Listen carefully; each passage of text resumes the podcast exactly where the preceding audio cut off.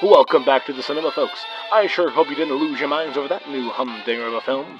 But most importantly, welcome to AA CinemaCast, the most in-depth bi-weekly movie podcast hosted by two best friends, Mr. Anthony Dalpiez and Mr. Adam Schwartz. Every other week, a new film, from Alien to Rear Window, and from The Muppets to Jurassic Park. Give it a listen, give it a like, and be sure to tell all your friends about AA CinemaCast.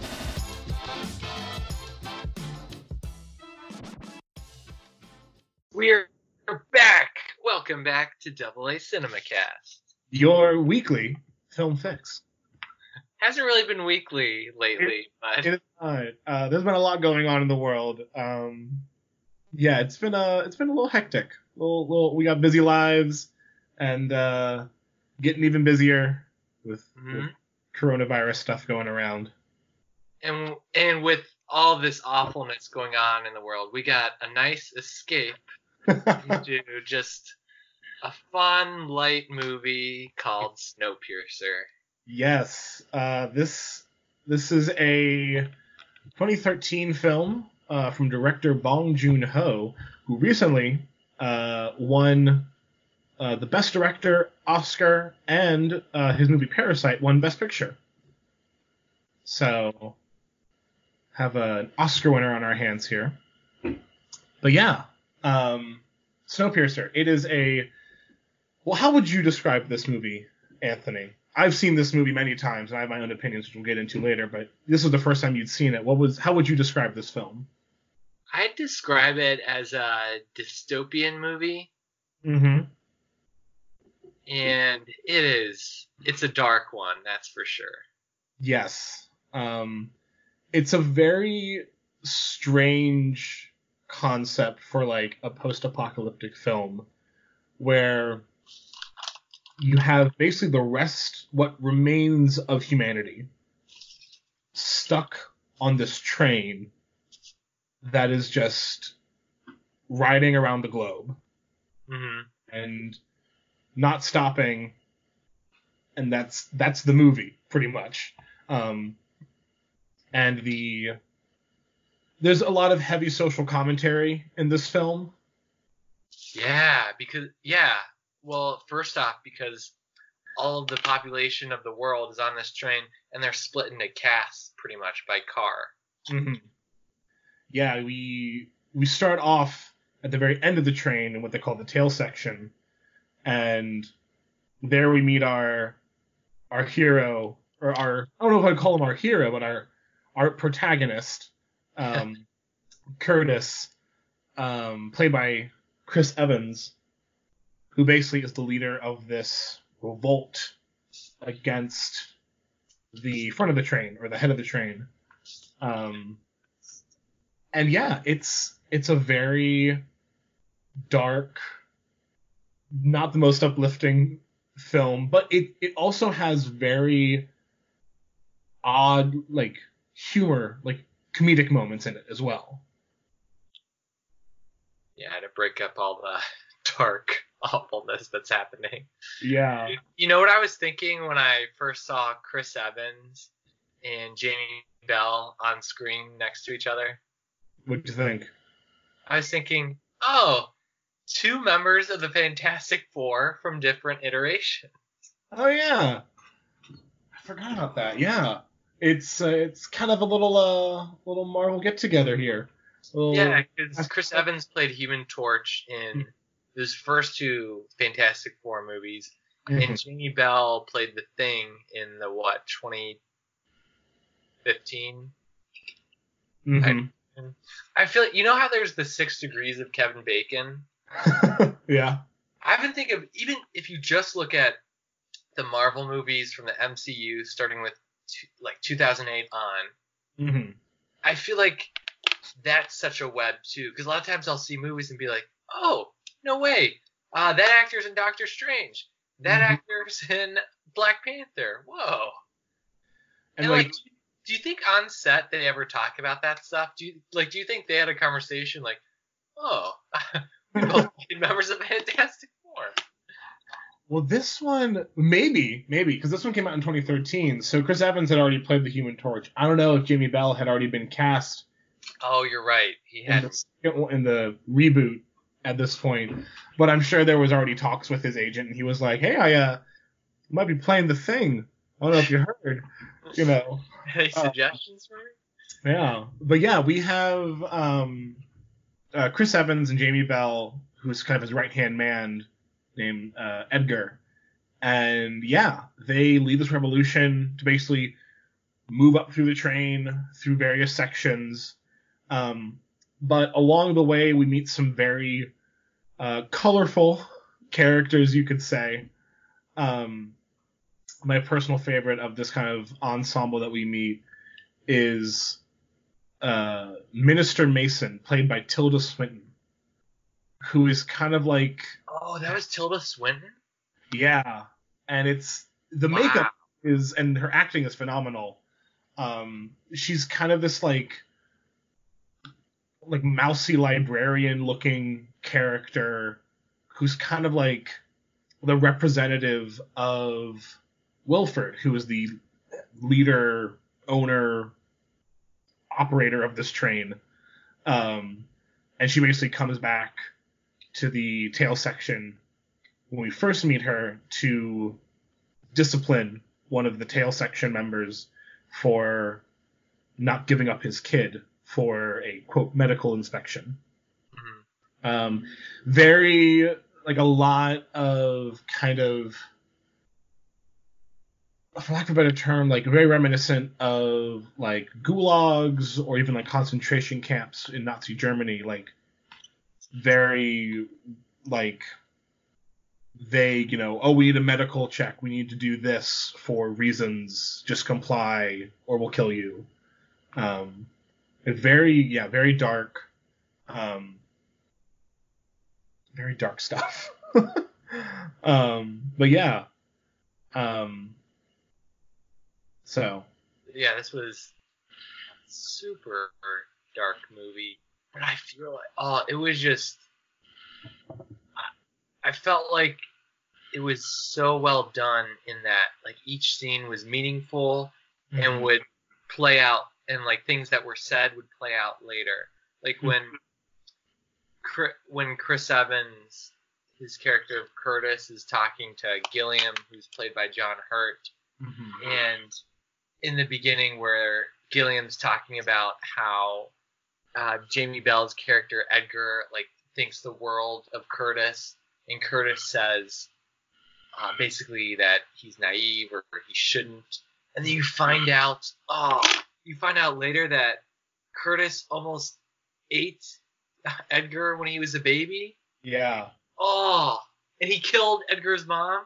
Mm-hmm. It's a very, so the for some context, for those of you who haven't seen the movie, of course, rockin' spoilers here.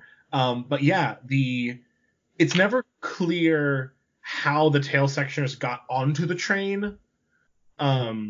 Or if it was kind of like, this is the end of the world express, you know, get on now, or, you know, freeze. But yeah, like that monologue Chris Evans has talking about getting on the train and like the month without food crammed in the tail section. It's such dark and bleak imagery and how people were eating.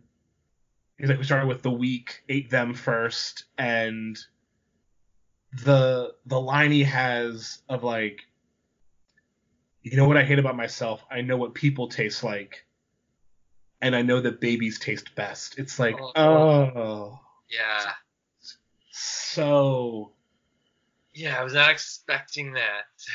Yeah, it comes at the very end of the movie, so you have this like, you know, not standard per se, but like this, okay, revolution happening, uprising, got it, violence, people are dying along the way, and then you get to the end, and it just punches you with this revelation of Chris Evans' character, and it just hits so hard.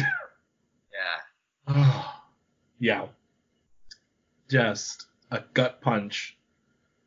Yeah, that was. And then later when he's talking to Gilliam and...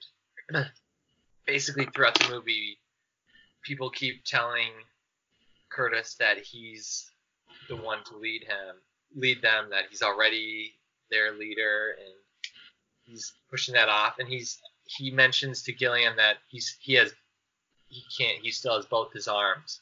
And you find out that back in that first month when they were not at the end of the train, when the people at the end of the train were not given any food, they had to fend for themselves and what's around them. So people started cutting off their limbs and like selflessly, I guess, letting people have something to eat. And he tried, it looks like, because you even see he has a scar on his arm, and I think he says as much, but he couldn't do it. He didn't have the gumption. Yeah.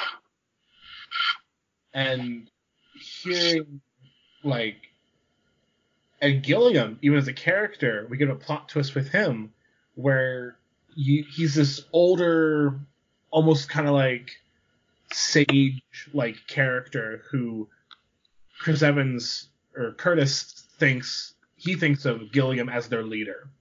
But everyone pretty much is like, yeah, Gilliam's our leader, but Curtis, you're our de facto. Like, you are pretty much who's really our leader. And you think that Gilliam is with them the whole time, and you come to find out at the end that Wilford, like, had regular conversations with Gilliam that no one but those two knew about. And just... Well, the thing was, I think we did know about that, because in that first scene, or in that early scene where the one guy's arm gets frozen and then chopped off. That's true. He says to John Hurt, Gilliam says to Tilda Swinton's character that he needs to talk to Wilford. Mm-hmm. I think it was more that people didn't know that they had a direct line to each other. Mm-hmm. Because even Mason says, like, well, you can talk to me and I'll tell Mr. Wilford. And he just kind of blows her off, like, no, that's not what I mean. Like, we need to talk on the phone talk. Because we don't find out that little Wilford logo in Gilliam's, like, hut, pretty much, is a phone until the very end, when the kind of egg delivery man turns it around as well. Right. So, yeah.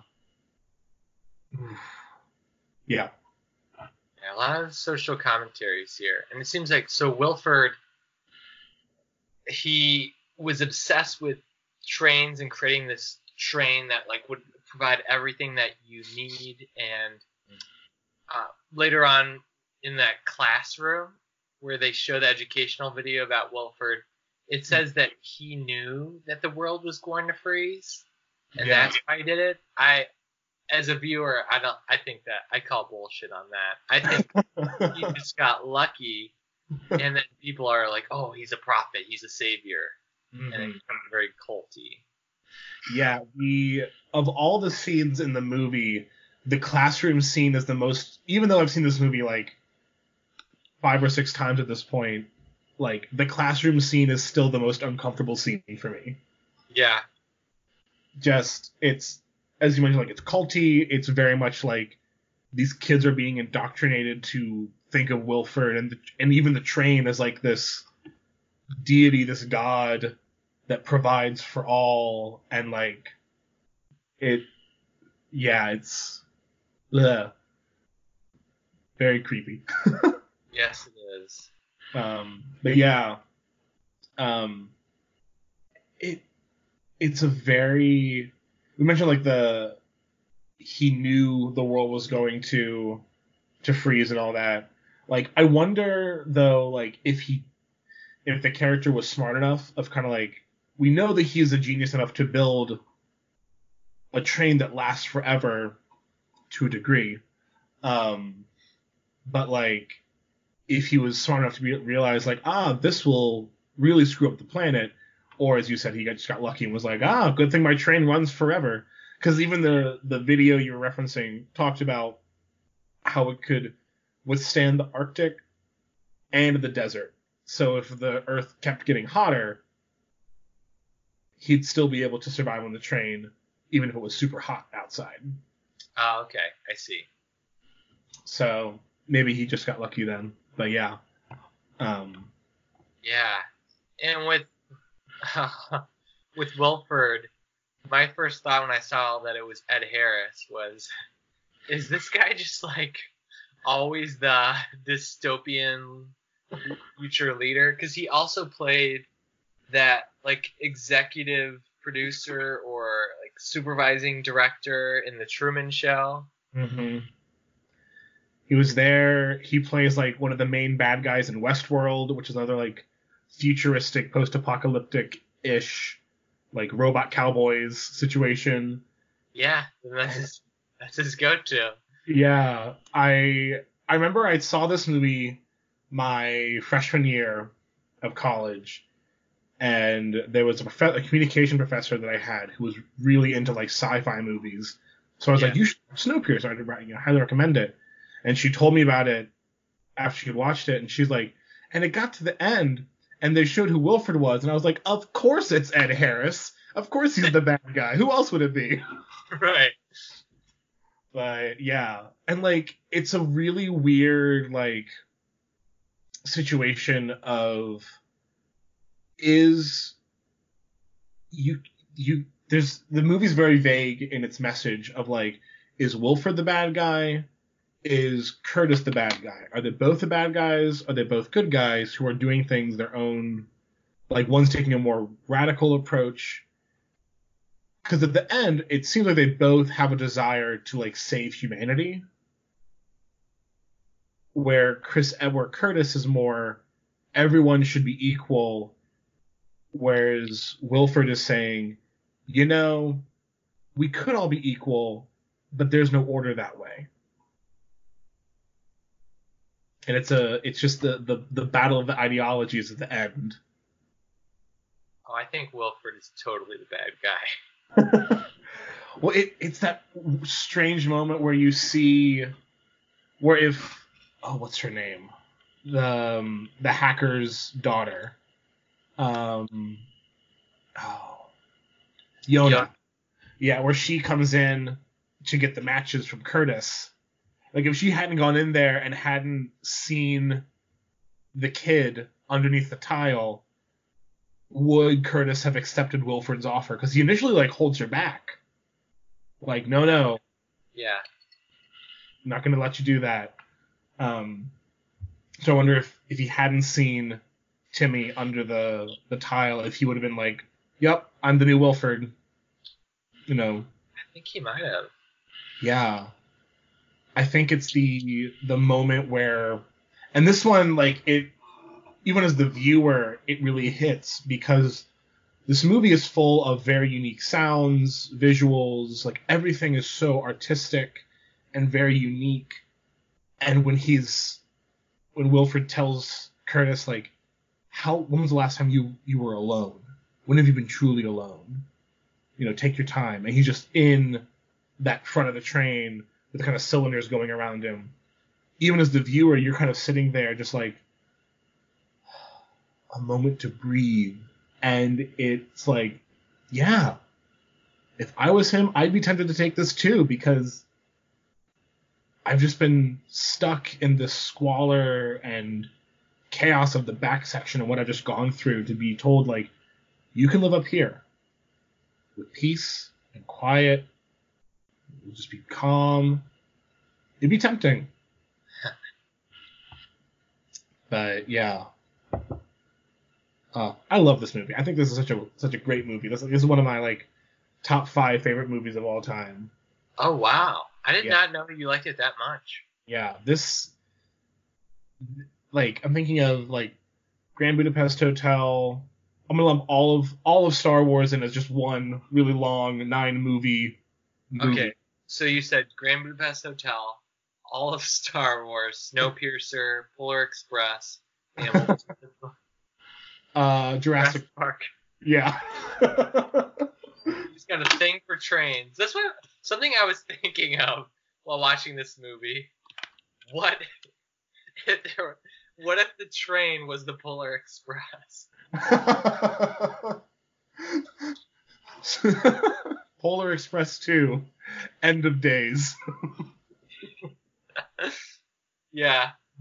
Curtis gets to the front, and it's Tom Hanks as conductor. Opens up the door. Well, you're coming? It's like, what? Can we agree that Gray, that guy who was shirtless for a lot of scenes with Surrender and Die tattoo on his arms, is the greatest of all time? He was amazing. I like that his acting through basically just his facial expressions, you get a lot from that character, even though he has like barely any dialogue. Yeah.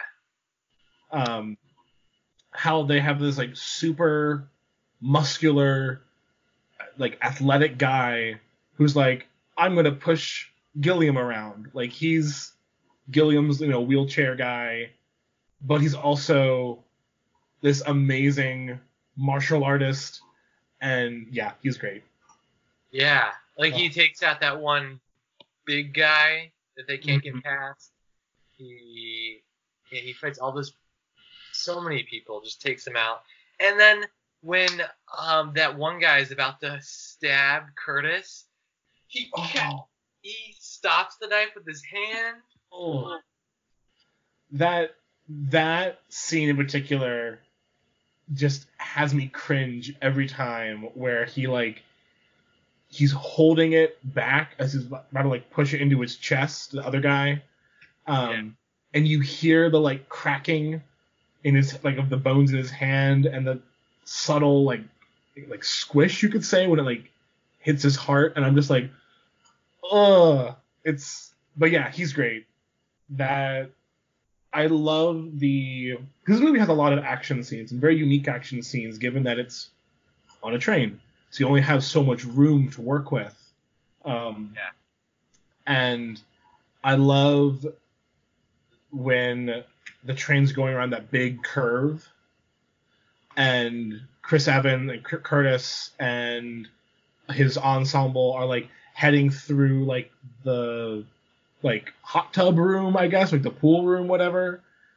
And one of the hitmen is shooting at them from across the curve as the train's turning. Oh. Loved that. That was great. And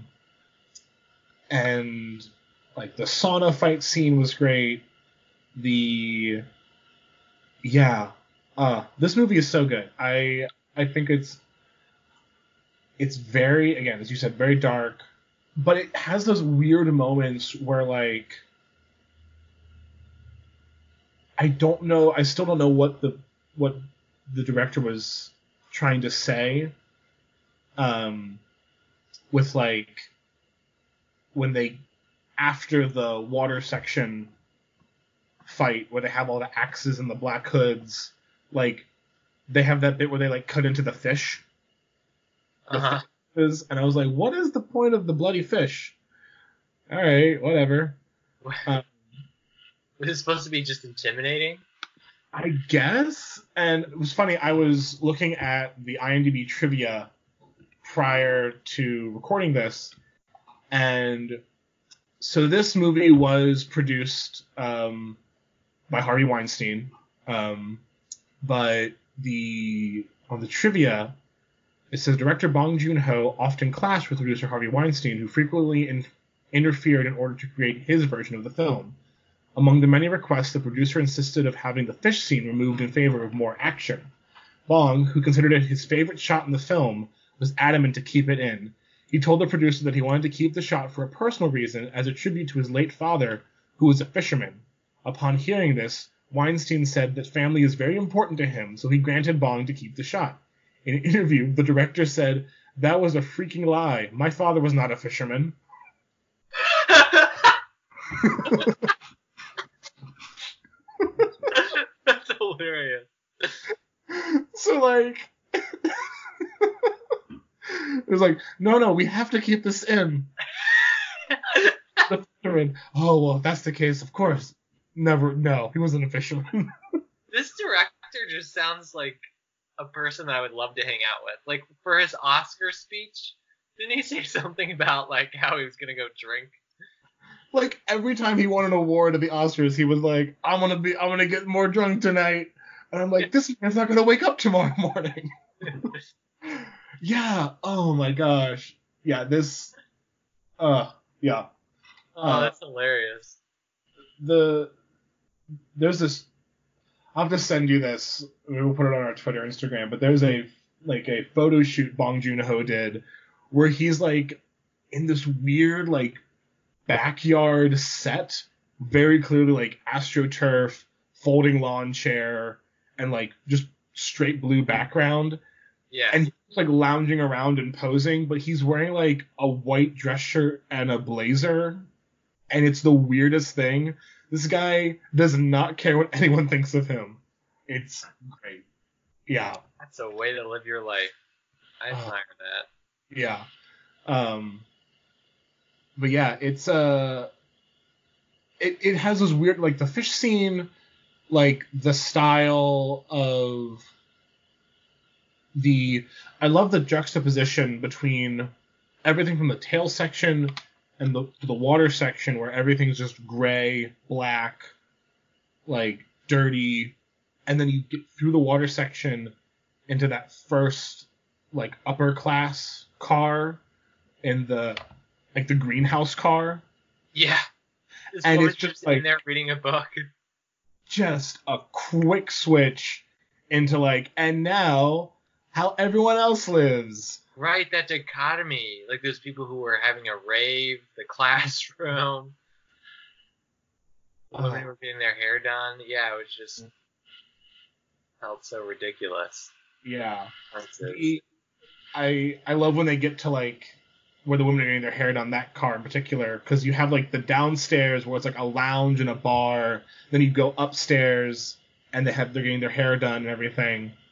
And it's very reminiscent of like The Hunger Games, like the capital fashion there in the Hunger Games. I was like, not sure if inspired or copied, but I'm pretty sure I saw half these costumes in the first Hunger Games movie. But yeah, and then it's interesting how you have like this industrial look from the back half, very modern like super wealthy section, and then it was weird to me that the car right before you get to Wilford is the rave and drug car.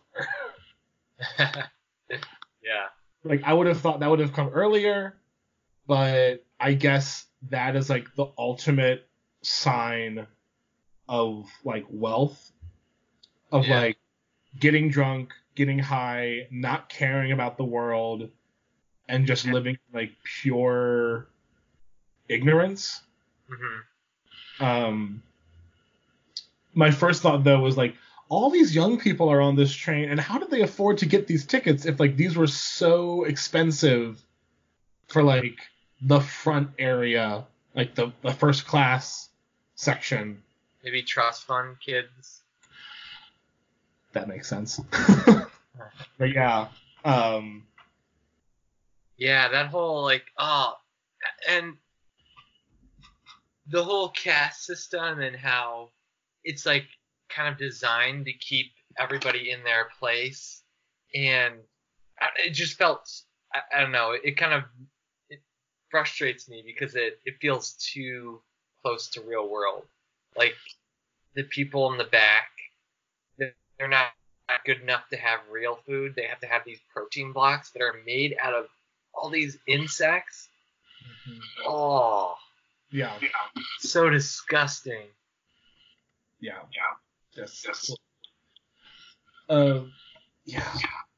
Looking at the trivia section again on IMDb, they actually, so the protein blocks, it says here it was made by combining seaweed, sugar, and gelatin. Ah. So apparently Jamie Bell hated it, and Tilda Swinton actually liked it. Wait, was it made out of Jello and what else? Seaweed, sugar, and gelatin. Ew, seaweed? Oh. Yeah. And so I guess when if Tilda Swinton liked it, there's that scene where they're eating sushi and Curtis hands her the block, like, oh, you eat this. I guess she was like, all right, cool, whatever. Yeah. But, yeah. Wow. Something I often wonder. So I know when a lot of people eat, or when actors eat on camera, they often have to do so many shots of it. So like they often have a spit bucket. Mm-hmm. When actors are smoking on screen, are those fake cigarettes? Is it real? Are they real? I actually read an article about this a few years ago because I'm a big fan of the show American Horror Story. Mm-hmm. And for a while, Jessica Lange, who's an older actress, she was a regular on that series. And every single season she was in, her character would be smoking cigarettes. And I thought, like, she can't actually be smoking cigarettes. Like, this many shots, as you said, like, this would kill her. Yeah. They said that oftentimes it's, like, a combination of just, like, medicinal herbs or, like, stuff that you don't actually breathe in, but that burns really slowly. So, like, they might have them, like, I can't remember what it was, but, like, seems like they, like, blow out smoke. It's not actually, like, cigarette. It's not tobacco, but, like, it's something else. But, yeah, if I find the article, I'll send it to you. Because it was, like, how do actors who don't smoke on screen? Ah. Yeah. So, yeah. Very interesting stuff. Some of these characters actually were not originally cast for who they were written for. Some of these roles were played by people who weren't initially thought of when the role was written. So, for example, Bong Joon-ho wrote the part of Minister Mason actually for John C. Reilly. Really? And then he wasn't able to do the film, and so then Tilda Swinton got the role, and he left the lines, though, for Mason being referred to in the masculine form in the script. If you remember at the very beginning, when she's giving her speech about the shoe and, like, shoes don't belong on your head, shoes belong on your feet, and all that, they hand her the shoe and they say, 7 minutes for your speech, sir. Ah. Even though she's not a him. So, yeah. So that was interesting. And Jamie Bell's character, Edgar, is actually named after Bong Joon-ho's director friend, Edgar Wright. Oh, no way. Yeah. So, it's very... A lot of internal fun stuff with this movie. Yeah. As dark as it was.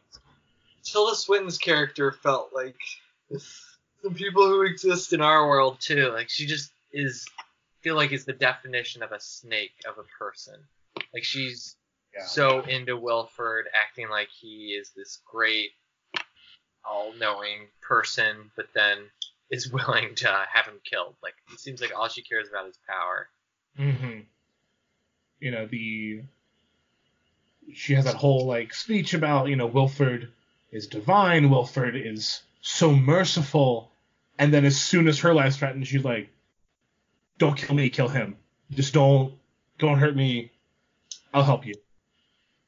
Yeah, and doesn't she say, like, I'll get you to him, and you have to kill him, or something like that? Like, she's pushing for them to kill Wilford. Yeah. We're already, like, you know what? If you get there, you have to kill him. Yeah.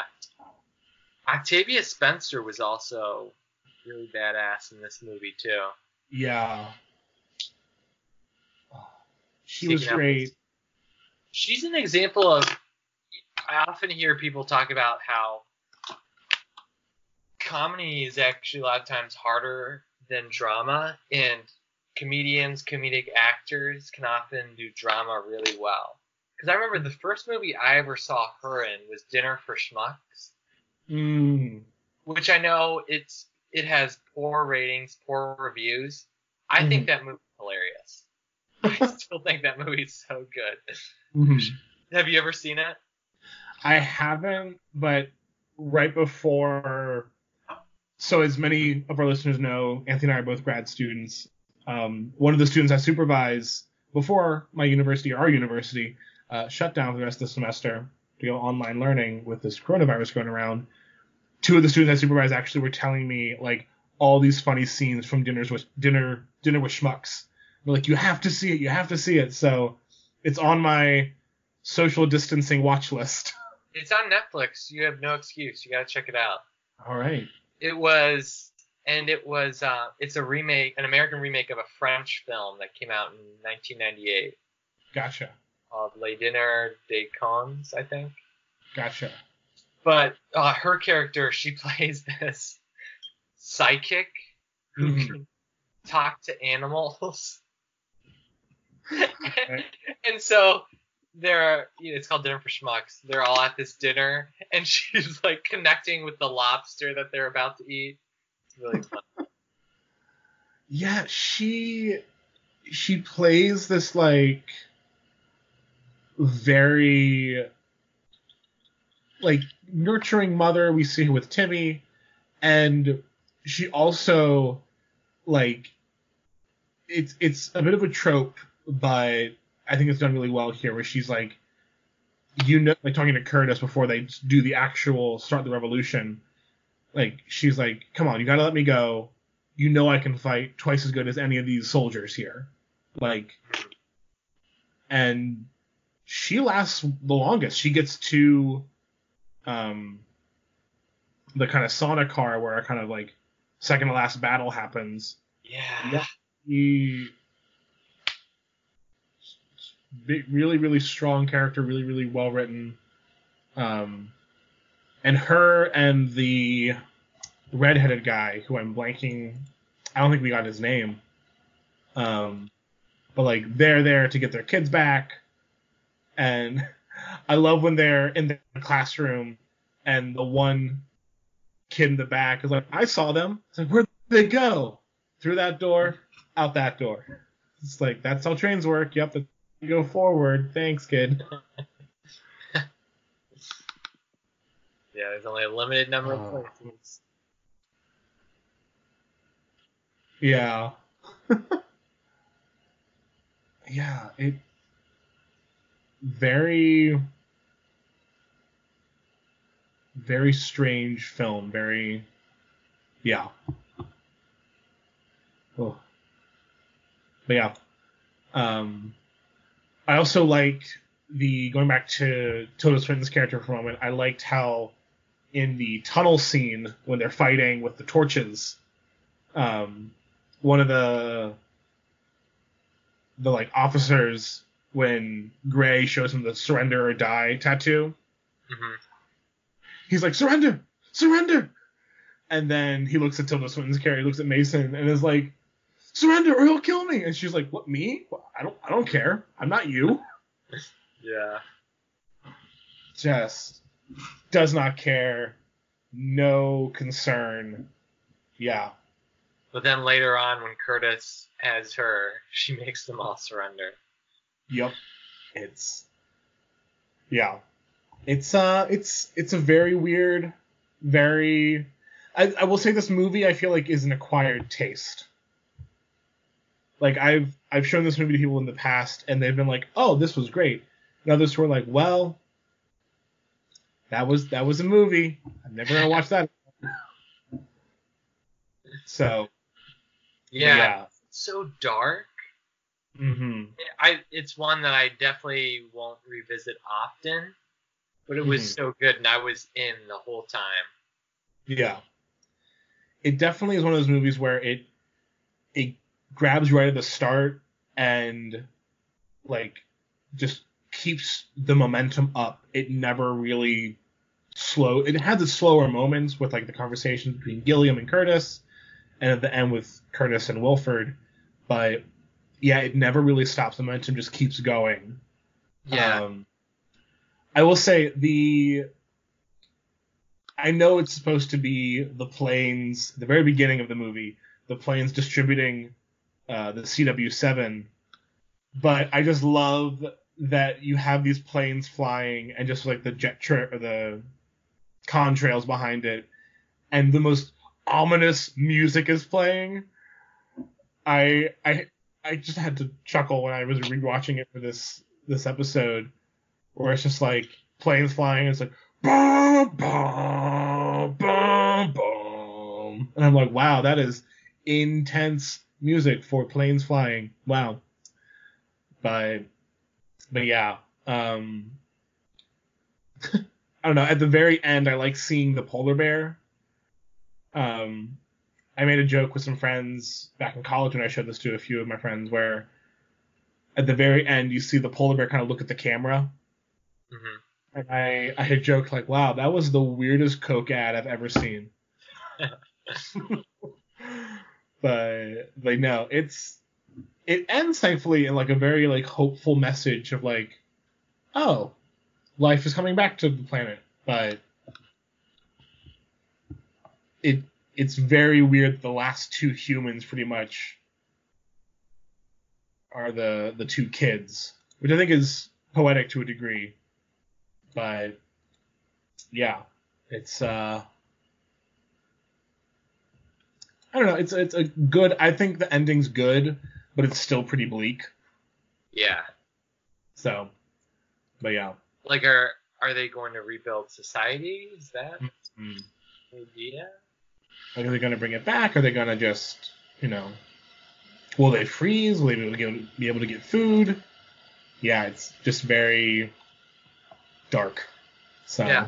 Also, are polar bears not very friendly? That was my thought as well. Like, I think these people might die from a polar bear. I was about to say, because that polar bear was pretty close to them. Yeah. Yeah. But I will say, the one thing I love about this movie, apart from the plot and the story and everything, is the cinematography in this movie is very, very... It's interesting because given that it takes place on a train, you only really have so many places you can shoot a scene, and you really only have sideways scenes where we're looking at like the length of a train or a train car or the width of a car looking up and down the train. And there's one scene in particular where this really was kind of on display really well, where it's at the start of the battle before the water section. Mm-hmm. And you see Chris Evans going from left to right on the screen with his axe, and is just like getting all these different like soldiers, and it's just progressing from left to right. And apparently there's another film by Bong Joon-ho called Mother, where I don't know what the plot is exactly, but a similar scene is done where a guy's going from left to right down a hallway.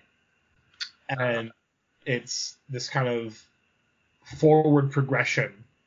And like, you very rarely have these very intimate shots other than like the scene where they have Mason tied up to the water supply, where it's kind of like at an angle to the rest of the train car. Everything else is either forward, like up and down the train, or to the side, which I think is just really, really cool given the constraints that even the director gave himself. Mm-hmm.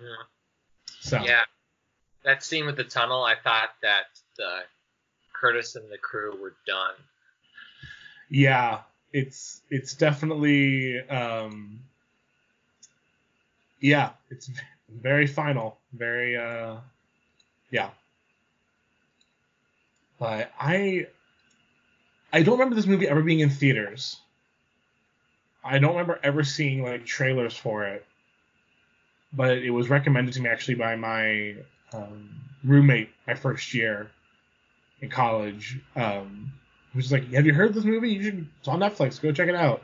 But yeah, it's great. So yeah. Cool. Well, I'm glad you suggested it, and I'm glad we watched it. Yeah. So any final thoughts on Snowpiercer? No. Just that it was really good. Yeah. So out of 10 protein blocks, what would you give this movie? I would give it 10 protein blocks. It was 10 out of 10. Oh, wow. So good, yeah. Yeah. I would have to agree with that. 10 out of 10. Great movie. I mean, very timely message, climate change, social commentary. Yeah. It's great. Yeah. Well, this has been another episode of AA CinemaCast.